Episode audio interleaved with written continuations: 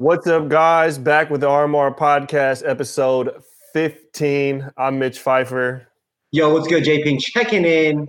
Checking in. We missed last week. Um, nah, we're just really busy over here, man. And honestly, uh, you know, the podcast something we, we really want to stay consistent with, but last week we honestly had so much work and i think me and joey ended up working until like 1.30 in the morning so good thing we didn't do the podcast we probably went up to like 3.30 in the morning uh, you know not me i wouldn't have stayed up and we're and we get up early. So um, you know, them late nights are no issue, but you got to get up early. And and I got a kid, man. So to so to do business and run around with a two year old, I got to get at least you know five five six hours of sleep or something.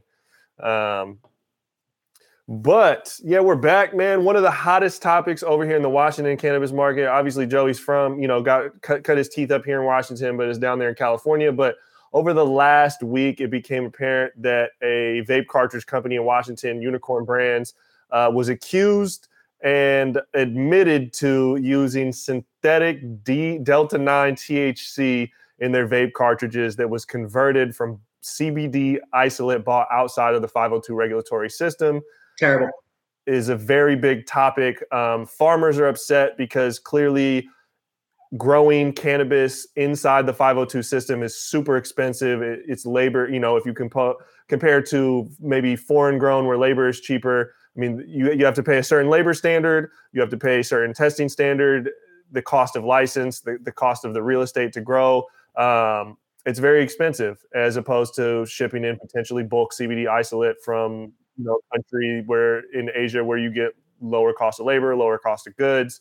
Um, so it's an unfair market share advantage that was apparently found through some loophole. But one of the biggest issues for myself personally as a consumer is that this was a synthetic product that was not labeled as such. Um, there was no information about this until they were caught on it, and then the LCB talked about it, verify like basically verifying that they knew about it but didn't know what the hell to do about it. And then Unicorn Brand put out some statement that was basically like, "Well, this is within the law, and as long as the law is the law, we're going to follow the law," uh, which was a really, really poor stance. Um, it's like getting caught called that, you know, hey, we know you're doing some fucked up shit ethically, and they're like, hey, it's not breaking the law. um, so really now for the record, Unicorn Brands used to be who?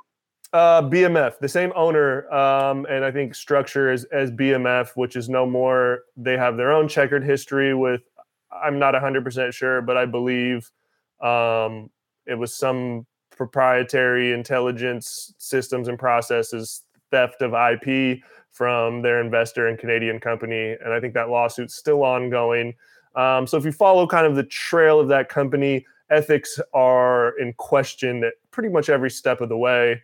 Um, they are involved with a uh, lobbyist group out here. I think they're one of the largest funders for this lobbyist group, and there's a lot of ethical things in question between the LCB and that group. I'm not going to state them here because I've not verified any of those for fact, but if you want to search it, it's on the internet.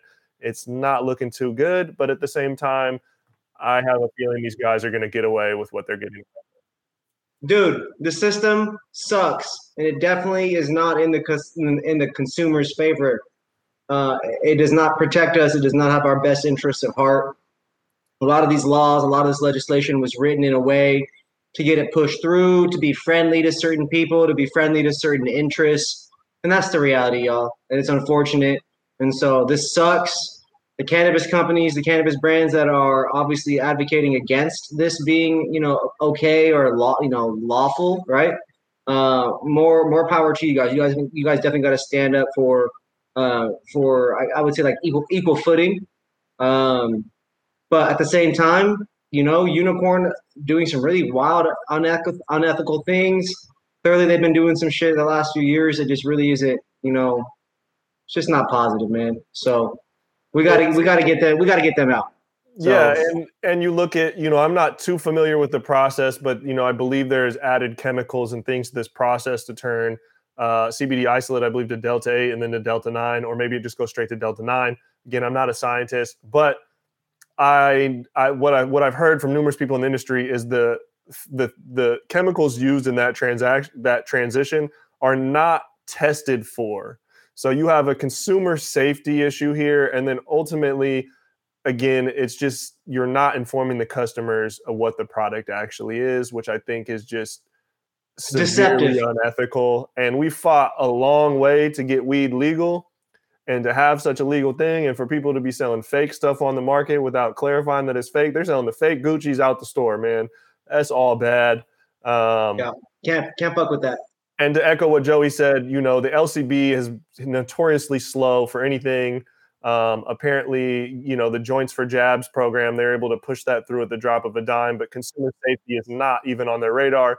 So if the people don't rile up and make an issue about this, there likely will be no recourse. Um, we we demand, we need to demand transparency from these companies. We need to demand and ex- come to expect that things are going to be labeled properly. We need to demand and come to expect and then argue when it doesn't actually happen as well. This right. is this is what happens when people have time and money and and the energy and the ability and the capacity to be able to go identify these loopholes and shit like that. There's a comment here saying black market stand up. Again, the issue with that is, is as a patient, that's not safe for me. So if that's your mom, if that's your sister, if that's your grandma, and they really need it, the traditional market is not an acceptable place to go get some actual medicinal cannabis. Unless it might be in terms of no, because even still, the grower can be different phenotypes, and certain stress can make a plant be inconsistent. So again, the science needs to be stated that you need consistency. Not to say com- commercial growers only, but you need a combination of craft and commercial growers doing years and years of things. They need to be able to have access to quality testing, consistent standards, and things like that and it just doesn't exist yet. And so everything, even right now, is consistent as we think it is. It's it's not. All right. And Colorado so, does one thing, Seattle does one thing, Spokane yeah. does one thing. Companies have different SOPs in multiple states. It's no one has standardized stuff for the most part. It's wild. So exactly. And so with that being said, Joey, you know, off a unicorn brand and the cheap hot dog, fake hot dog water distillate carts, what are you smoking on at this current moment? Is it unicorn brand vape carts? I'm smoking on the Cure Company King Lotto. King Lotto, the brand fresh drop. drop. fresh drop of the King Lotto. Cure Company. It's their Cure Lotto cross with the King Louis OG. My man, absolutely incredible. I got the OMS rolling papers. These organic pre uh, uh, Arabic gum, super fire, really slow burning. Some of the slowest burning joints I've been rolling. And then you already know the deal. Look at the live resin vape, man. Look at the oil in that. Come on, bro. I got, I got, I get when I land uh, down there, I got to get some of that King Lotto. But so I'm smoking on. I got this. I think I did this a couple weeks ago. I did a review on it. I think it was what I was smoking on here. The Paris cannabis, this lemon agave, man. Again, I think I spoke about this last time. I picked out. I bought four Ace. I picked out three things I wanted. I let the bud tender pick out for me. I told her I was not a sativa fan or a GMO fan, and she gave me a sativa with a GMO cross. And the, uh, this thing is excellent. Um, I was just down at the Reef again, and that's where I bought it the first time. I had to see if it was in stock. It was in stock. It was a nice sunny day. The lemon agave sounded like the perfect complement to the sunny day. I got it. This shit is some gas, some gas. Really big fan of this. Um, I might have to reach for it every time I see it. So it's like that, huh? Yeah. It's it's it's some heat. Um, oh, and then I um, also I got this this one too. It's a infused. It's an infused blunt. L.A. Family Farms. Uh, connoisseur's choice. Reusable glass tip. Okay. You know, yeah, we, we tried different stuff. You know, there's there's there's good stuff. Like here in LA, we got access to the lemonades, the cookies, there's Steezy stores. This is from a smaller store. There's all these different craft growers. Like there's all this different stuff in this rec market, right? And then there's literally the traditional market pop-ups still happening, the sessions here in LA. That's like they never they never stopped. You know what I'm saying? And I'd be seeing major articles out there too saying Chicago and Illinois specifically got the same problem with those kinds of sessions and these underground brands and the trap shops. So I think it's super dope. I think the culture is clearly strong. There's a lot of people growing weed. The genetics are spreading out there like wildfire. So everyone just continue to get it and smoke good fire. And uh, I believe we have a special guest today. Oh, he, just dropped out. I gotta wait for him to come back in. Oh Uh, man, yeah, right before the intro. that's funny. Uh, well, either way. I'm gonna I'm gonna roll another one of these uh these little thing things up. I'll show you the bud too. Look at this. okay, okay. Yeah. Is it lean more on the OG or a little bit more on the gelato? It smells like a straight up gelato, like a straight up gelato, but the bud structure is hundred percent OG. Okay, Look at look at this one. okay. Got big, nice, fucking Fat, wide joint OG Yeah, structure. it's yeah, it's wow. Yeah, I got to pick that up when I when I get out there. So I guess that that's something that we could that we can touch on. Seven ten, LA. We'll be at the Hazy LA event. Hazy LA, checking in. We coming. We here. Mitch is flying out. We serving up dabs. We doing a podcast out there. We got brands. We encourage you to get involved. My, we got. We're gonna have a special guest. Justin, are you coming to seven ten? You going to be there? And we're about to have Justin Kearse on the podcast, y'all. We're about to have him there live on seven ten, taking big dabs, big rosin dabs, man. Come on, bro. So yeah, a couple of the Cali homies are coming out. I've seen uh, a couple of people might might drive up from from San Diego. Um, Hey, yeah, it's about to be crazy. The domes at, at the dome venue. it's about to be lit, man. So we'll we'll be doing the podcast live on seven ten. That's a Saturday. You know, we usually do the Wednesdays for the podcast, but that week we might do a Wednesday and a Saturday. Um, and a Sunday. no, I'm leaving at six a.m. So if you want to do it at I'm doing it. oh, okay, oh, yeah, okay, you do it. It's Yeah, eleven. that's I got, I got. It's eleven a.m. on a Sunday. I got. I got. to We got to work. That's an episode. All right, all right, all right. Yeah. So, yeah, but that'll be good, man. It'll be a good time. Uh, you know, seven ten event. Uh, I haven't really been. I've been to one event. I went to the Fremont Friday Seattle Sessions event like a week or two ago, two weeks ago now. That was the first time I was really outside in the last year and a half, and uh, saw a lot of the music homies from the Seattle scene. Damn, I Uh, can only imagine how awkward you are because you're already super awkward, and like, damn, after a year of not being around people, like that face you're making right now, I can only imagine how bad it was out there. Oh, you know, there was a lot of love, man. I, I, I people gravitated towards me because I was rolling up gorilla fingers in the backwood, and everyone was like, "Oh, Mitch, you know, respect my region. You got the gas. Let me." And I'm like, "Bro, I'm not trying to be disrespectful, but I don't share blunts anymore. Ever since COVID happened, I don't share weed, man. So, um, you know, when the couple of the real homies came, I would I would be hitting the backwood, and I might spark a little joint up, hit it once or twice, and pass them the joint. But you know, I didn't pass the wood, bro. I smoked like nine grams of weed in a couple hours, and I didn't pass that shit once, bro.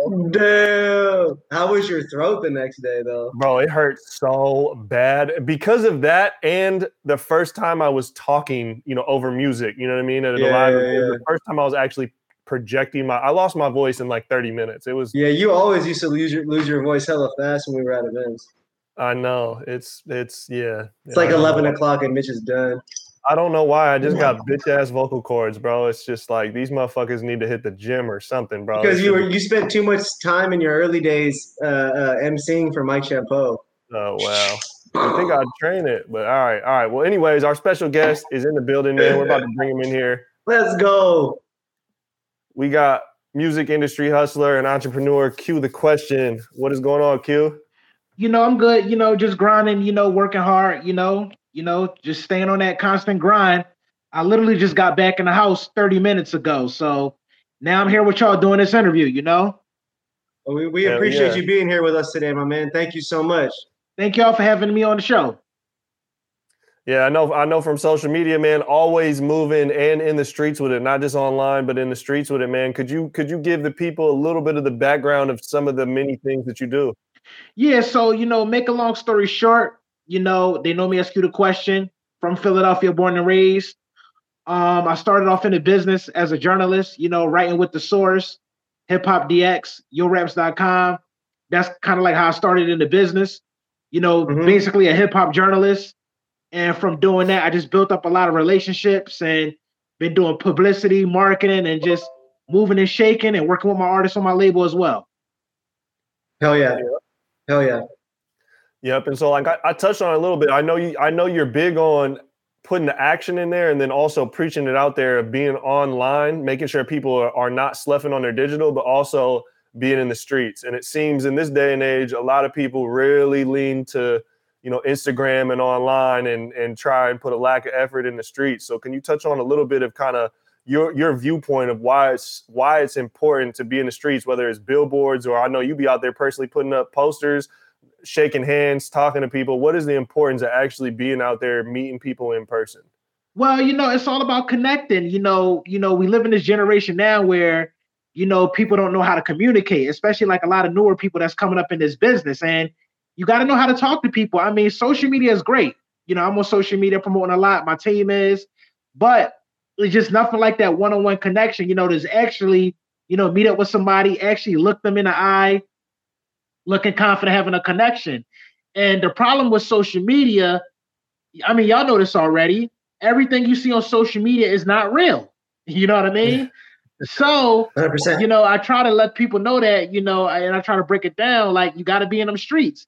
The funny part is when I talk to a lot of up and coming artists, and you know, when we try to come up with marketing campaigns for them, they will hit me up and be like, "Well, I want a billboard," but you would tell them about getting posters in the streets as well, and they'd be like, "That's old school." But I'm like, how? When a billboard, you got to go outside to see it as well.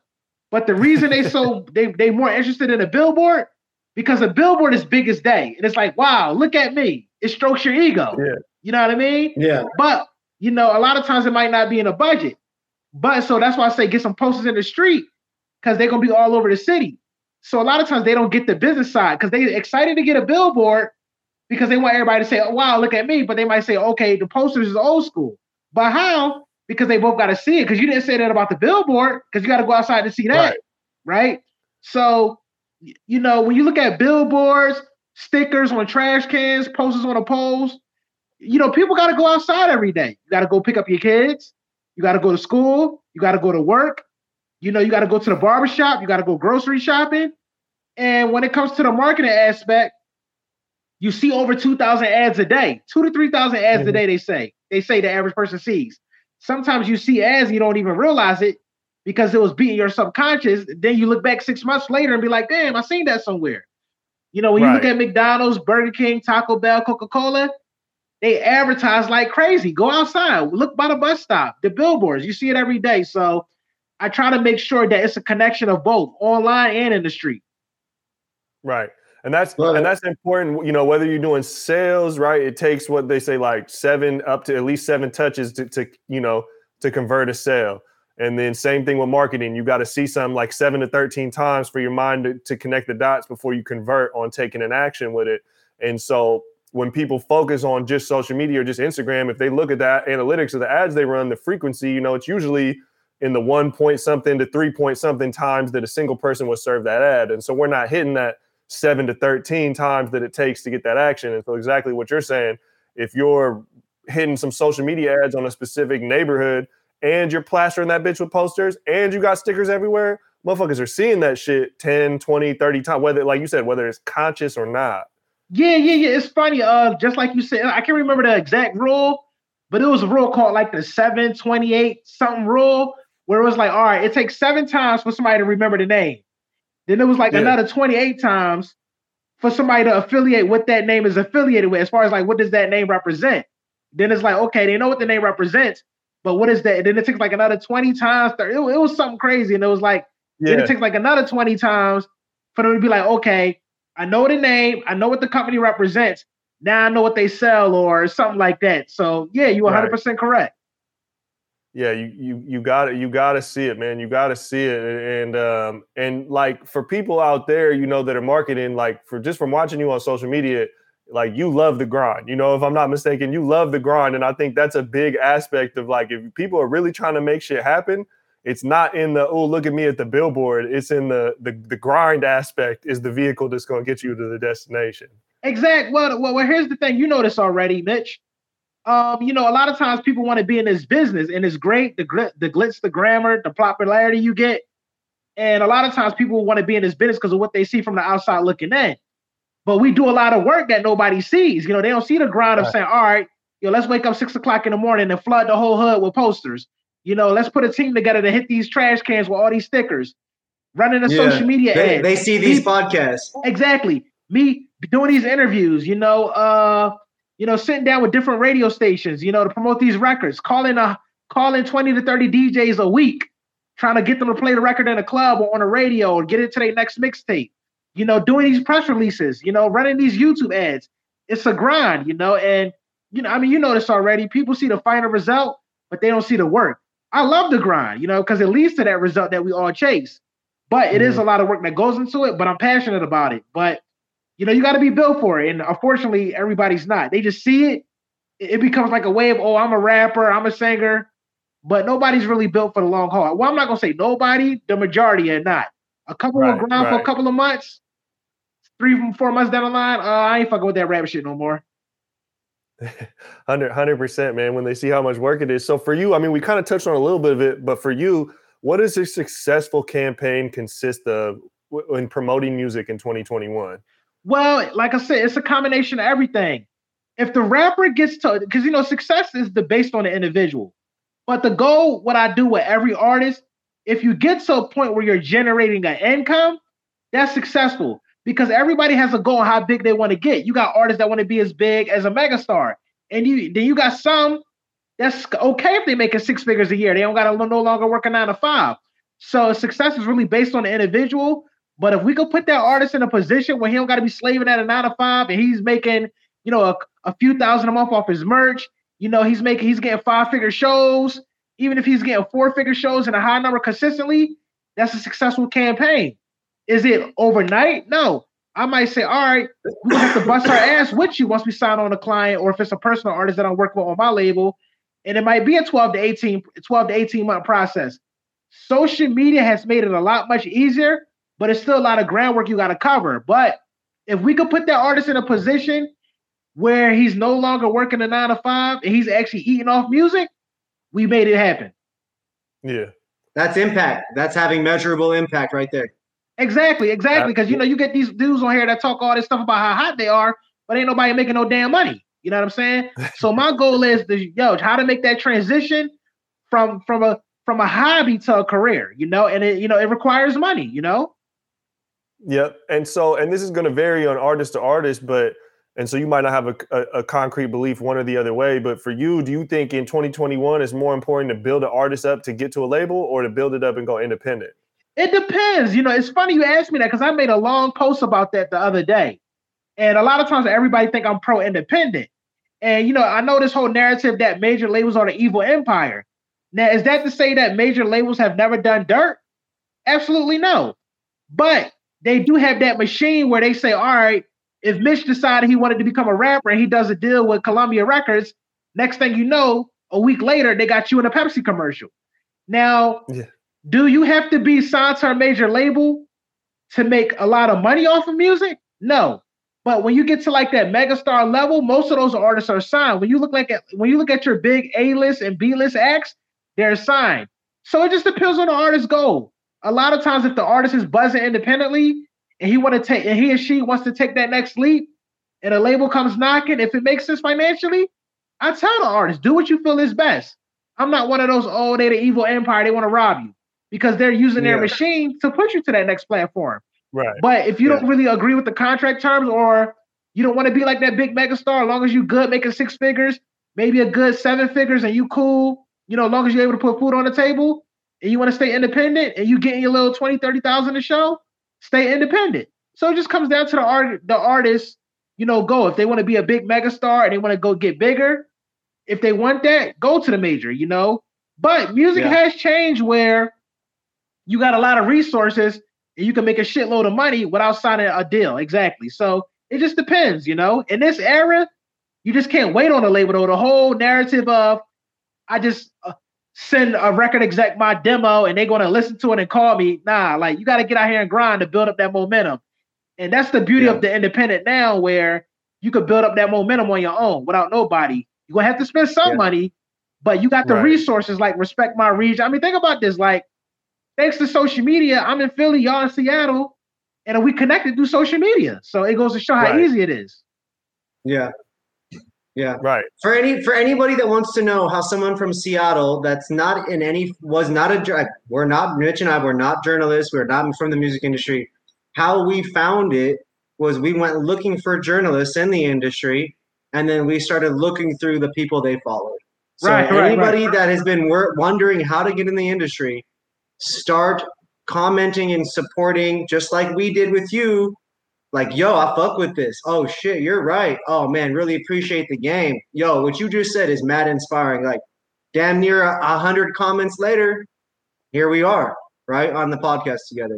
Exactly. probably exactly. from- just a consistent grind. That's all it is, you know. And we started seeing, I started seeing other people in the Pacific Northwest start commenting on your shit now too. Appreciate it, man. You know, I, ju- you know, Yeah. you know, a lot of times people get all up in their feelings on what I say, but I don't give a fuck. I speak my mind, but I feel like I say the shit they need to hear. You know. Man, Yeah. you got you your perspective is extremely valuable. What what what you're doing to promote music in very targeted ways, old school times new school, it works. And when you combine it with digital resources like the what you're talking about, whether it's us or the other shit that's out there, it's very very powerful. You want to be on blogs and you want to work with people like Q the question for any music artist watching. No That doubt, man. Appreciate the compliment, man. what I appreciate y'all do. for having me on here to, you know, to, sh- to show love, to show love to my movement. You know. Yeah. Oh, I was gonna say, and for you too, like on, you work with artists, you do promotions, um, you got the label, and then also I don't I don't want to go too much on this tangent, but I also know you got some books for sale on Amazon, man. So I want, you I want you to talk about whether you're an artist or whether you're hustling in this, you know, in whatever space you're in, the importance of multiple streams of revenue. Yeah, well, you know, you gotta understand this is America. It's a capitalism country, and you gotta get as much money as you can to survive out here. But still be passionate about what you do, so you're just not working for a check, but you don't like what you do. So to answer your question, you know, I got a couple books out right now. The first one is, you know, I wrote it back in 2013, but like over the last 10 months, the sales been skyrocketing. And uh, that book is called The Secret to Speaking Spanish Fluently in Less Than a Year. So that's out right now on Hey. Amazon. That's actually my bestseller over the other book that I have, which is How to Make It in the Music Industry. But my book on speaking Spanish, like that's been killing it, you know. So I'm very thankful for all the people that's been purchasing the book, you know. Hell yeah. I'm gonna bitch, we gotta pick up a copy of that. Go buy go buy one for me. I'm trying to learn Spanish and I need to get that music industry book too. We need we need to get everybody in the team a copy of that. No doubt, no doubt, man. You know what? Since y'all got me on the show, I just go ahead and give y'all like a free copy. Like I just email it to y'all since y'all so- showing me love. So, you know, you know what I mean. Now, don't get me wrong. I'm a hustler, so if y'all want to purchase it and give me that bread, I'm cool with that too. I'm still But hey bro. I email I'm y'all a still- I'm copy. s- we gon' we gonna support the real way. I appreciate that. Yeah, and, and I, I think that's important, and people don't understand like putting out like a book like that. You put out in 2017, and you're seeing the most sales you've ever seen eight years later. You know, yeah, you yeah, created yeah. Well, it's funny. Well, I wrote the book in 2013, but and that, that's the crazy thing about like how it's not an overnight grind because when I first wrote it, you know, I was probably selling maybe three, four copies a month, but I just kept grinding, grinding, grinding, pushing it. And as I got bigger as a quote unquote right record label exec, publicist, promoter, the whole nine, the sales just been going up along with that whole brand of Q to question. So like the last 10 months, man, like we've been selling, I've been selling books like hotcakes, you know.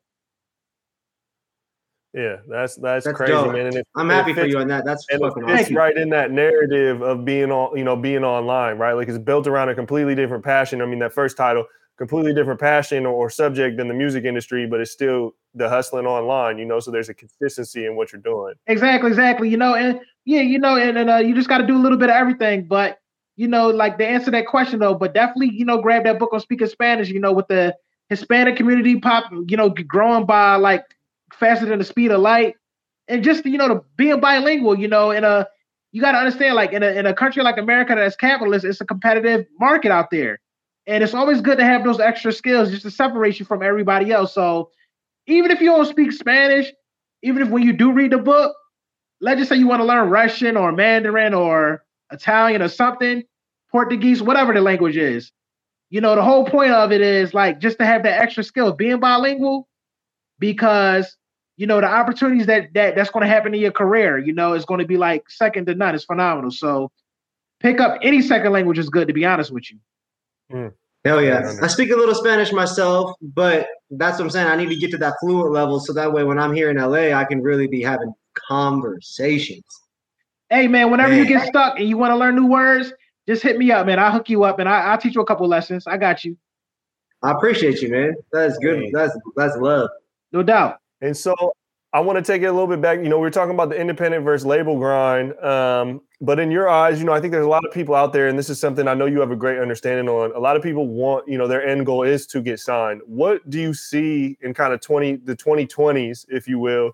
What are labels looking at from artists? Well, it's not like how it used to be back then where you can just be an artist, you know, because now they're looking for a brand. Like, let's just say hypothetically, y'all decided to start a rap group. It's like, all right, y'all might rap good, y'all might got a couple songs, but do you have a brand where I can say, all right, can we do an endorsement deal with Nike?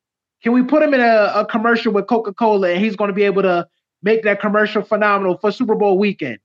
Uh, because it's not just about being an artist no more. The artist is like the leg that kind of like gets the machine running, but they're looking at the mm. overall package. I, you know, I always like to use Cardi B as a perfect example. How you know she's funny, she got charisma, she got a personality. You know what I mean? She got music out right now, but then she does deals with like so many different brands. You know, Megan Thee Stallion, Cardi B, Travis Scott, Post Malone. You know, all of the big artists. You know, they doing deals with everybody. So a lot of times labels, when you do go to major route, they just don't want nobody that just an artist. They want to see somebody that's an overall brand. You know, putting you in movies. You know, they, you know, I mean, y'all know what's going on with these rappers now. They get paid. They get paid like yeah. athletes and getting endorsements like athletes for real. Right. So it's just like, right, yeah, you, you know, what is your overall brand? You know, not just somebody that can just get on stage and rap and sing.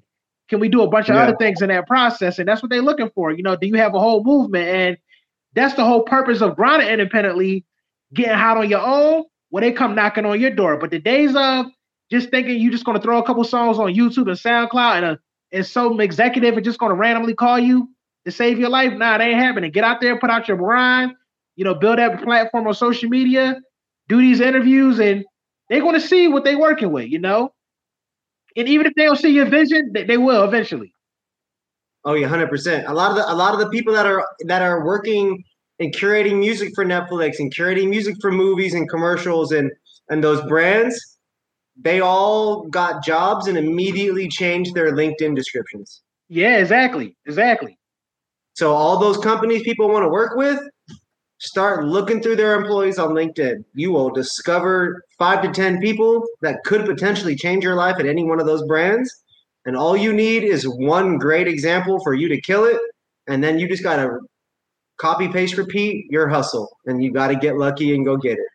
And that's the good thing about social media, you know, because social media allows you to directly connect with people, connect directly to your mm. fans. Mm.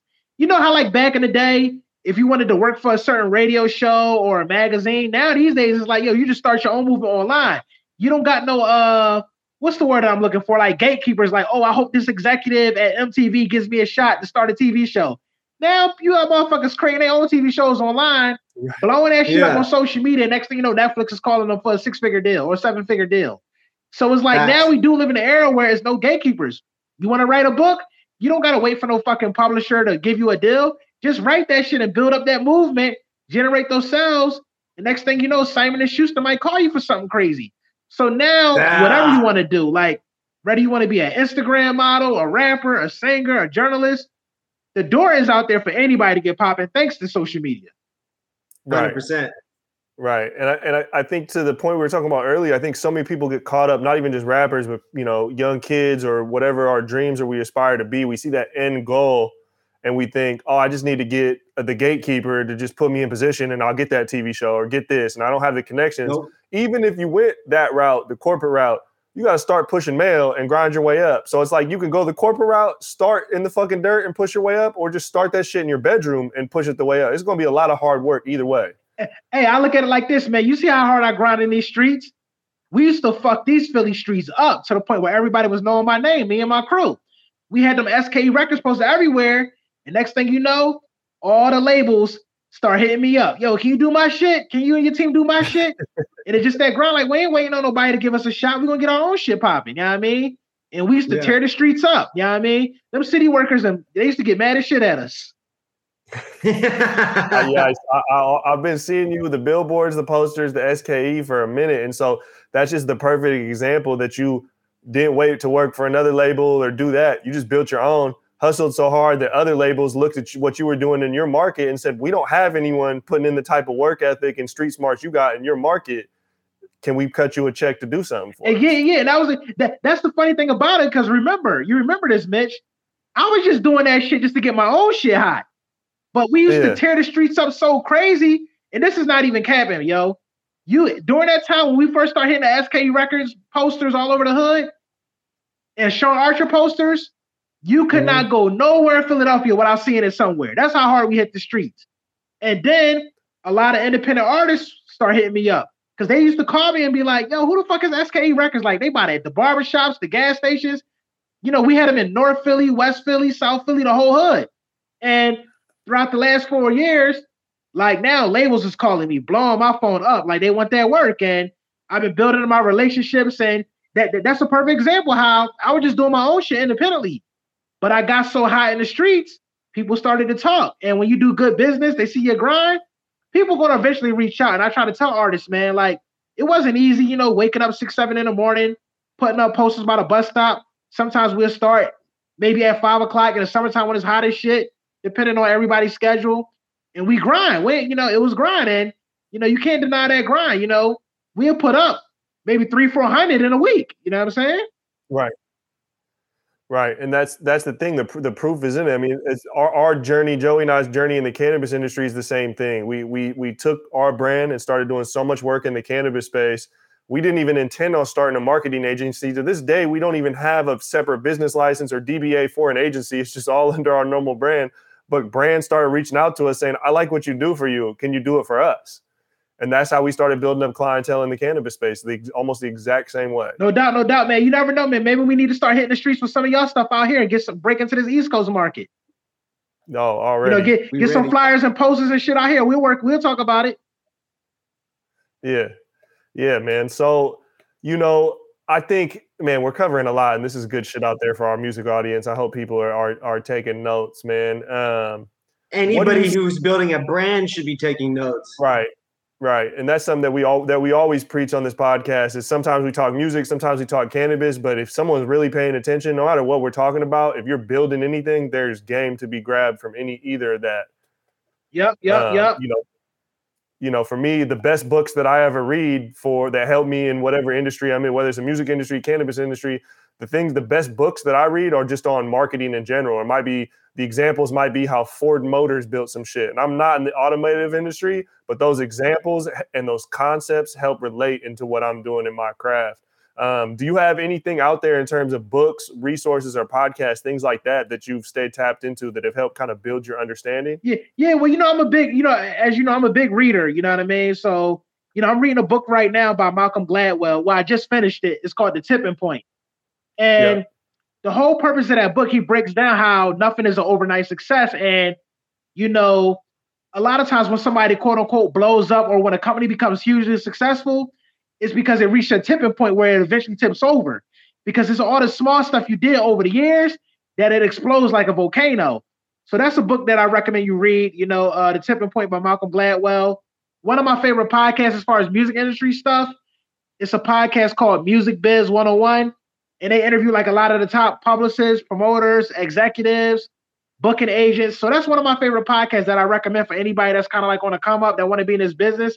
You got to kind of like know what's going on. So Music Biz 101 is one of my favorite podcasts. They have it on SoundCloud, and I listen to that like weekly, you know? Okay. So okay. I got to scope that out. And so, taking it back a little bit to, to the label, man, SKE the Records. How did that come about, and and what was your inspiration for starting a label? Well, you know, uh, when I first started it, I had a partner. You know what I'm saying? We kind of like went our separate ways and do our own thing now. So you know, it was just the ups and downs of working with different artists, trying to get it off the ground, spending a ton of money. You know, you know, just having differences and moving our separate ways. But now this shit is starting to take off. You know, and that's just part of the game. But what get it was always a dream of mine to start a label because obviously I started in the business as a journalist. But the goal was to become a record exec. You know, I always felt like I had a good ear for talent. I'm very passionate about music. And, you know, just growing up, you know, looking at Damon Dash, Russell Simmons, Puffy, Birdman, J. Prince, Irv Gotti, you know, all of the labels when we was coming up, Def Jam, you know, Bad Boy, Rockefeller, No Limit, you know, the whole nine. And I was mm-hmm. like, I always felt like I had, I had I had the skills to do what they did. You know, I always felt like I, I had the ability, and that's where the inspiration came. You know. Hell yeah, hell yeah. So what's what are some of the differences between that you notice between markets, whether it's from city to city or um, you know the South from the East, from the Southeast, you know down in Florida, the West Coast. What do you what do you feel like? Are there you feel like there's nuances and differences in these markets and how people respond to things and, and marketing? Yeah, it's funny, man. You know, every market is different because you know it comes down to like how you promote an artist depending on the market. But I noticed that, you know, once I start looking at certain markets like the South, the South is huge on street promotion. Like the Dirty South, right. you know, they come from like that straight out the trunk independent grind. Where like up here, everybody wasn't really hip to it until until I start crushing these Philly streets. Now everybody's doing it now. But the South is like big. Everywhere is big on the internet. But the South was like when it came to like independent rap, the Dirty South, Louisiana, Atlanta, you know, Florida, Miami, uh, you know, Mississippi, Texas, they like big on the independent scene. And uh it's crazy because like I haven't really done a lot in the West Coast yet. I'm still building that up. But I was promoting it like the, the Midwest, but like I guess South Dakota would be considered the Midwest. And I didn't know a damn thing about South Dakota, but thanks to social media, being on my grind, I connected with a promoter out in South Dakota, and I didn't realize how big of a hip hop market that South Dakota had. So, you know, things vary from the East Coast, you know, to the South, to the Midwest, and I'm pretty sure y'all know in the West Coast. And you just got to yeah. figure out how to like target each market. You know, what's allowed there, what's not allowed there, what type of music they react they react to. Are they big on independent rap or they only follow mainstream? So it just depends. And that's why it's very important where if you're not from that market, you just can't assume. You got to connect with all of the promoters in that market so they could give you an idea what goes on out there, you know? So you're just not kicking out money, wasting it just cause. Like you gotta like connect with people in that market because they they they better to tell you than you instead of you just reading some stuff on the internet. I'm pretty sure y'all know more about LA and Seattle than I would, and the same vice versa. If y'all was to do some stuff in Philly, I know how the market works out here. You know. Right. Yep. And and that's important. You know, that's important whether a brand, you know, for us, cannabis start is a state by state thing. So whether a brand is scaling from state to state or an artist is looking to build momentum in a new market, you know, it's very important to tap in with the people there authentically. To, hey, you got to understand how shit moves, but you got to also know people because you can't just pull up into someone else's city and start making moves. There's a variety of reasons why you can't always do that. But you know, it's definitely important for people to stay tapped in, use the internet to connect, and then pull up in person um, and really build and, and the importance of building in other markets. Exactly, man. Because I looked at it like this, right? I looked at it like this. Okay, once we start getting a nice local presence, and I was already killing the internet, but you know, once I start getting like a nice local presence in Philly, I was like, man, I gotta start. In order for my shit to get bigger, I gotta tap into other markets. And that's when I was doing a Facebook post like, yo, like who's the street promoters in these markets? I'm willing to pay you. And next thing you know, like South Dakota, Atlanta, uh, you know, obviously I had ties in New York already because New York is two hours away from Philly. Uh, South Dakota, Atlanta, Raleigh, North Carolina, Greensboro, North Carolina. So a big shout out to my team in North Carolina, Atlanta, South Dakota, New York you know, my crew here in Philly, you know, because we've been going hard. So, you know, big shout out to them as well for going hard in those markets. All right, and then I, I, got I got one question on Philly specifically for you because I can't remember if I seen you comment on this or seen you post about this. But who who are some of you could be top three, top five? Who are the top Philly rappers of all time for you? Top Philly rappers of all time, top five, definitely Beanie Sigel. I would definitely say Meek Mill. I would definitely say Eve. Beanie okay. Sigel, Meek Mill, Eve. I would definitely say, hmm. You got to put Black Thought up there, obviously. Yeah, yeah, yeah. So what is that for? And it's not an order, but Beanie Sigel is my favorite out of all of them. But this is no order. Okay. I'm just saying in general. So you got Meek Mill, Beanie Sigel, Eve, Black Thought, uh, you know who I would say right now? Who else? Man, fuck it, Sean Archer. Sean Archer, put put your man's up there. You got to, man. Why not? Shit. You know what I mean? Yeah. Yeah, y'all y'all been putting in work. So man, talk talk a little bit about, you know, you talked a little bit about putting the posters up, but how how have you been building Sean in, in the Philly market? What's kind of been the strategy behind getting him out there? Yeah, it's crazy, man, because you know now he's picking up a following. We've been putting in that work over the last three, four years, just killing him. You know what I mean? He just dropped a new video, and it goes to show how, like, you know, it's all about having that uh that chemistry. You know, whenever I say, "Yo, I need you to do this interview," or I need some DJs I got some DJs that want some radio drops. Knock out these hundred drops over the next couple of days. It's just that grind. In the beginning, when you first manage or quote unquote work with an artist, you're trying to figure it out. Then throughout time, you figure out what works for them. We know what is his brand, what is his image, what is his charisma, what is his persona. And we just been building up that local buzz. And that's when I start promoting them in different markets. So right now, the hard work is paid off. You know, we and we was grinding heavy, man. We was putting SKE records and mm. Sean Archer posters everywhere. And now, you know, he's doing interviews. He's building this nice local independent following. The show money's about to start coming in because you know he's built up like that that buzz in the tri-state, and we just been killing it. So right now, he got his EP out right now called uh For Y'all. Whenever y'all, if y'all haven't already, check it out when y'all get a chance. And he just dropped a new video. It's the intro to For Y'all. So check that joint out when okay. y'all get a chance. And it's just that constant daily grind. In the beginning, you just throwing shit at the wall but you eventually figure it out what sticks, you know? Yeah.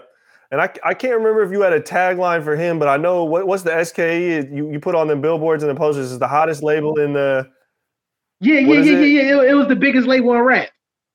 The biggest label in rap. And so, like, I think the importance of like not just putting a poster up of an album cover or a name or a logo, you add something like that that's easy for someone to read and then it takes them whether they feel a way about it one way or the other about it you get them engaged and that gets them a to remember it more but also to be like man let me check this shit out yeah online, yeah right? it was funny man because we had a big ass billboard in times square and we had one in philadelphia that said ske records the biggest label in rap. You know people was all up in my dms who the fuck are you? I never heard of you but y'all, y'all realize y'all all talking about me. You're giving me free promotion. Right. Right yeah, right. that's my so, favorite yeah, word I, marketing I, I, genius yeah, I, yeah, I, I, know, I know, and that's the other thing I was going to touch on. I know, I know you you are always crowning the marketing geniuses, but that's a marketing genius move right there to have the foresight to to put something like that that's going to engage that. And so for people out there that don't follow Q on social media, he's always giving he's always giving props to the marketing geniuses out there. Sometimes you catch flack for that stuff, but I I love that you highlight whether it's calculated or not, you highlight, yo, this person grabbed crazy attention and this was the move. You know, you know what's funny? Because people always critical me, right? They critical of when I use that word. And I get people in my DMs, you always calling somebody a marketing genius, blah, blah, blah, blah. And here's my response to them when they say that. All right, if it's so easy to become a millionaire, why you're not? Obviously, they doing something right because you talking yeah. about them and y'all fall for it every time. And people be talking right. all this crap Bill Gates is a genius, not some idiot that did something stupid, but he got all of y'all talking about him, and now he's doing thirty thousand dollar a night shows. And to me, it is a marketing genius because they doing stuff that make all of y'all engage. And you know, just like the, the great PT Barnum said, whether they talking good about you or bad about you, they're talking about you. Mm. You know, I said this before. Y'all don't find it odd that the week or day the artist drops an album, they always in the news with some crazy controversy that same week. Right. It's so obvious. Right. you know what I mean? So it's marketing. Right. You know, you come up with look how crazy people went for these Popeye chicken sandwiches, and they all over the news fighting and line, and it just increased the sales. So my opinion, when these rappers be trolling, it is marketing genius because they got all of y'all talking about them. Right, right commanding attention, like you said, is an art. If it was so easy, it, more people would be doing it. Hey, you know what they say in the 48 Laws of Power? Court, court attention at all costs. Yeah. It's, it's a yeah. gift, man. It's a gift. One of my favorites is. is Young Thug and Kanye West. Okay. Young Thug, Give- and I love Thug's music. But y'all notice every time he's about to drop an album or do or drop an album or a new single, he'll say something crazy. yeah, he's definitely said some outlandish shit. It's uh, like to your point. So is Kanye. You know, at this point, I think he's getting starting to get called out. I think he's gotten a little he, he might have played that card a little too many times, but I mean, it still continues to work. Yeah, and it's crazy because when you look at places like DJ Akademiks, Say Cheese, uh, the Shade Room, people look wake up every day looking forward to reading that stuff. It's their news, you know. Right. Yeah. It's their news. And next thing you know, a rapper do something crazy, they all over the news. Right. Hundred percent. Hundred percent. We stay we stay far from a lot of that shit. we we can't. There's so much of it happening. We can't cover it all. Yup, yup, yup. It's crazy. You well, you gotta understand, like, you know, 10, 15 years ago, if a rapper got beat up and shot, you had to wait for the source to come out and get a little bit of gossip. Now with social media, Right. the news is coming out like that. Right. Remember before as when you heard about some happening- rap beef? You had to wait for the source to come out once a month, and you maybe he say, she said, read a couple articles. Now with social media, news is coming out like this. Yeah. Right. Yeah. Cats are on IG Live talking shit before they're even clocked off on the live. It's on all the major websites and it's happening real with time. at the drop of a dime. Yeah, and it's art, man. So, Q, I super appreciate you joining us and dropping some of these gems, man. Is there anything else that you would like to bless our our listeners with, or is there, you know, shout out where people can follow follow you at, um, which I believe is just at Q the question. I think on all platforms. Um, but I'll let you plug that and anything else that you'd like to plug, my guy. Well, you know, first and foremost, shout out to y'all for having me on the podcast. I really appreciate it. You know, it's been a long grind over the years. You know, so big shout out to y'all for you know supporting my movement. Um, you know, to all the fans, listeners, you know, follow me at Q the Question, all platforms at Q the Question.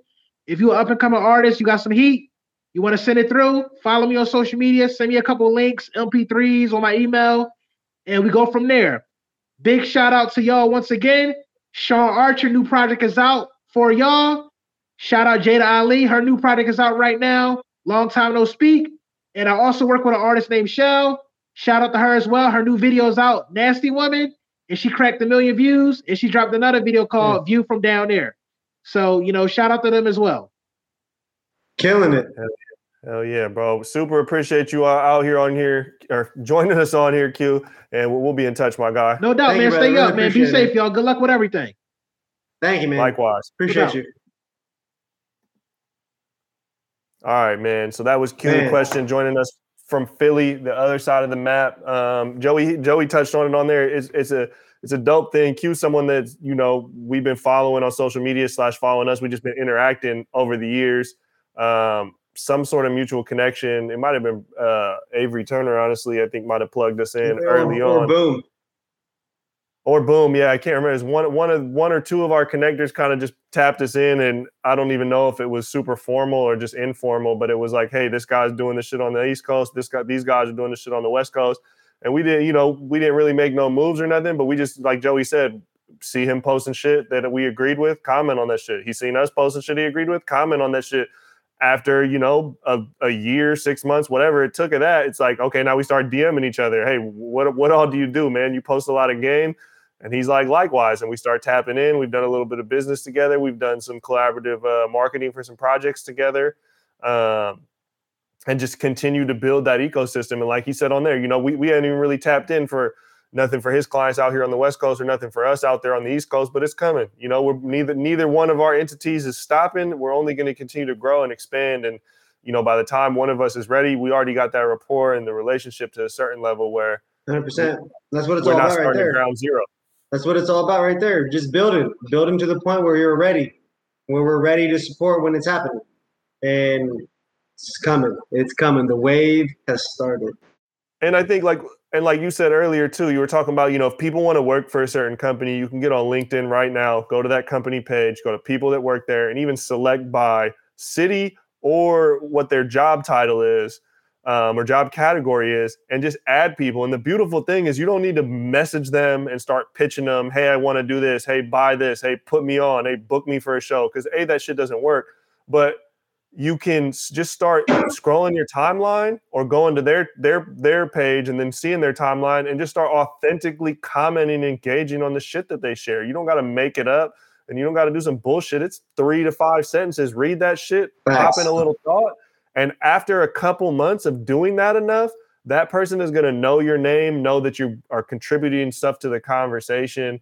um, and there's just rapport. And then when you send the DM, it's like, oh, I already, oh, I already see you. Whether I see your post or I see you on my post, I see you, and I have some sort of like relationship or trust level built with you, where now we can DM and have an actual conversation rather than just a cold conversation. Hundred percent.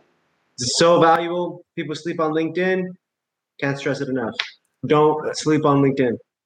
And well, and LinkedIn and too for you know for artists out there, the same shit can be applied to Instagram. And I know we I know we do it, but like I did it on Twitter. I was doing it on Twitter in 2010 and 11, bro. It's yeah.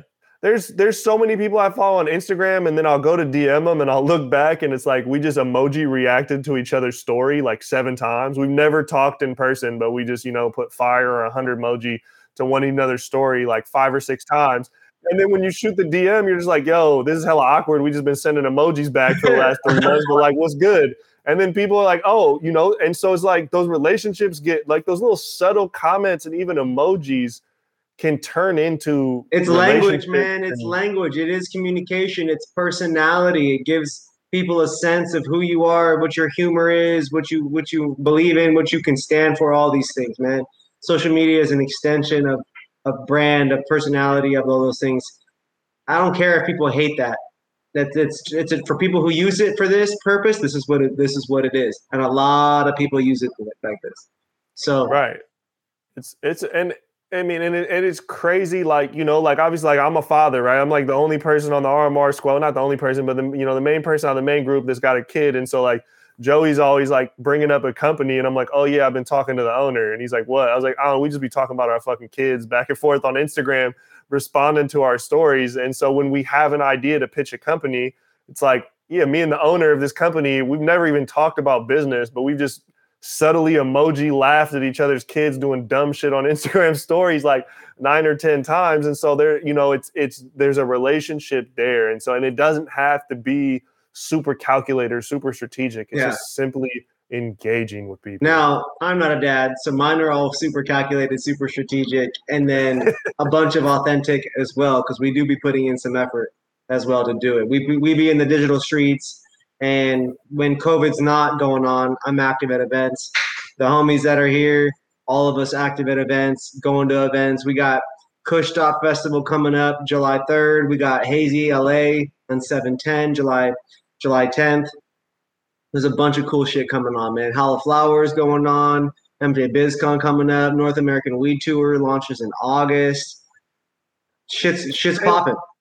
And any event, to your credit too, I think, and to highlight and to give you some flowers, which I hate doing.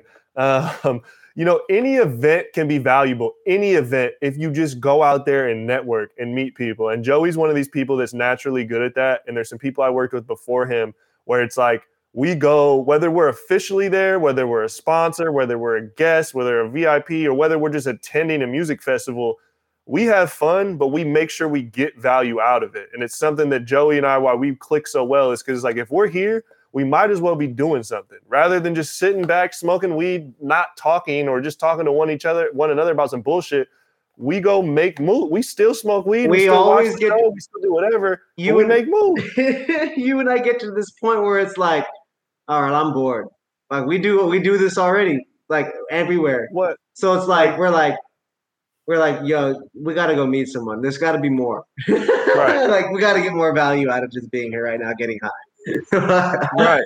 And it's just and it's and it's enjoy. And I'm not even a sociable guy, but it's enjoyable to meet new people. I mean, it makes the experience way more memorable than being like, I went there with my one friend and we sat there in fucking silence the whole time, as opposed to I met 10 people and I'm not even into meeting people, but like I met 10 people, had some dope conversations, and then I might be able to help someone out. Someone might be able to help me out. And so I think just being purposeful and like, you know, me and him are constantly telling other people that don't have that mindset, what the fuck are you even here for? what the fuck? You're taking up space. Stop for? taking up space you could watch this shit at home on the live stream, bro. Like, what the fuck shit, are you here for? Shit, there's there, there's there's there's space takers, you know, taking up space right now. We gotta we gotta we gotta clip them. We got there's so there's time wasters and space takers, and they can't be do. You all gotta be making moves. Everybody watching this, I'm high as shit. I'm inspired. We got man. We just had we just had one of the true entrepreneurs who really taught us shit just from Facebook posts. This is someone that I literally how many times have I commented on something and been like, yo, do you understand what he's saying here? This is someone who did it, who was a journalist, who worked at blogs, who probably who launched websites, who got artists probably who his content helped artists get signed to deals. It's a big deal. The free game, whether he makes millions of dollars or not, people need to understand that it's a process. It is an incremental step by step thing. You've got to really, really put in the consistent effort across the board in the right steps. Don't spend money on the wrong things, spend money on the right things. Spend time and energy on shit that is proven to work. The independent grind in the South and on the East Coast, it works. Do it in where do it in the cities where it's legal. Make build communities, go talk to 100 people, go talk to 300 people. You and I did it for weed events to prove and to take the videos and to show people we're about it. You guys got to get out there and show the fans why we should care about your music. If you don't care, we're not going to care. Yep. It's easy, bro. That's the thing. Like you could keep sitting on that cannabis couch, brands. If you don't care about your weed, if you don't care about marketing your weed, we don't care about your weed. Yeah. And what what I mean, what what we talk about with our client today? Um, you know, she said something where you know we said, "What what do you guys sell the most? What brands do you sell the most?" And she immediately said, "The ones that people know." the ones that people know are what people choose to buy, whether it's right or wrong, or whether everyone in the industry is like, oh, they're yeah. boof, they're this or that. If you know something, that's what you're gonna pick. It's you know a strain when you first get into weed, you learn about strains. Those are the first strains you smoke, the ones you can remember. And then you start realizing there's different kinds and they give you different effects in certain situations. And then you start getting anxious or not anxious, and you start not liking or liking things extra more or less. And at that point, then you start buying regular weed. If you're 21, you start you go to a shop for the first time. If you're on the West Coast, now the last few years, I think the last five or six years, there's a lot of other states that have been selling weed. So you, now there there are brands, but even still, the overwhelming majority of people they're just gonna mainly know a strain or know that there's like weed brownies or cookies. Maybe there's gummies, you know, mints, maybe right. Oh, my friend had a had a lotion she mentioned. You know, there's really and there, and unless your unless your brand is frequently doing things to stay top of mind, people are just vaguely remembering some shit that they had right. just some shit they had.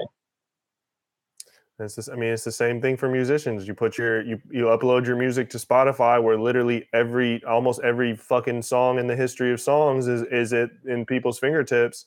If people don't know you, you know they have to search you to find you first of all, and if they don't know you, they're not searching you. So you're not known, man, you're not getting spins. We specifically and- encourage clients and we also pay people to send DMs that sound like, hey, my name is this. Sorry for the random message, but I just wanted to introduce myself and put me on your radar because I think you might like this kind of music.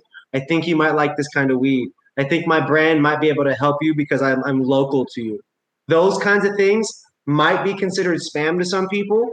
But again, those are the kinds of people that I talk to. So I don't know. If you do it, if you do it calculated and strategic, it's not spam. If you just send out the message, "Hey, I dropped a new track, love for you to hear it," that's spam. But if you are a Philadelphia rapper and you message people in Philadelphia, "Hey, I'm a Philadelphia rapper, really trying to build and connect with my local fans. I just dropped a song about my love for Philadelphia."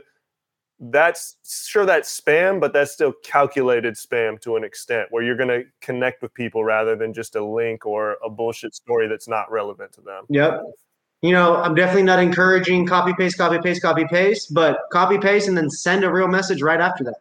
Be efficient. Yeah. Be efficient. Be real. Be yourself. There's nothing stopping you from sending a little video that says, "Hey, sorry for that message, but I just wanted to let you know." Blah blah blah. Like do something that makes it more real than just copy paste if you have a problem with it. But I'll be real. We do it. It works. Uh, we we've done posters. We do flyers. We do all kinds of different marketing tactics, whether it's in the streets and online, and more or less positive feedback almost all the time. Seth just said calculated spam musubi. Seth knows I love that spam musubi, man. Come on. Yeah. Well, shoot. Oh, right, shoot. Well, yep. Shoot. I keep dropping the letter. We're a little bit, we're a little bit over the hour. We try and keep it around an hour. So that's episode 15. Big ups to Q the question from Philly, joining us from Philly at like a shit. He got it. He, you know, he was here 11, 11 p.m. to midnight. And like you said at the start of the episode, he had just stopped, got in the house about he don't 10, stop. 15 minutes before we did sound check. So he don't uh, stop. Yeah. So he's, he's grinding. He's moving. Joey and I are probably about to work right after this. Um, so I hope everybody out there that's watching this, if you took notes, put those notes into action whether you took notes or not, I hope you get to work after this, man. Um, we'll check in with you guys next week. We love you guys. Peace.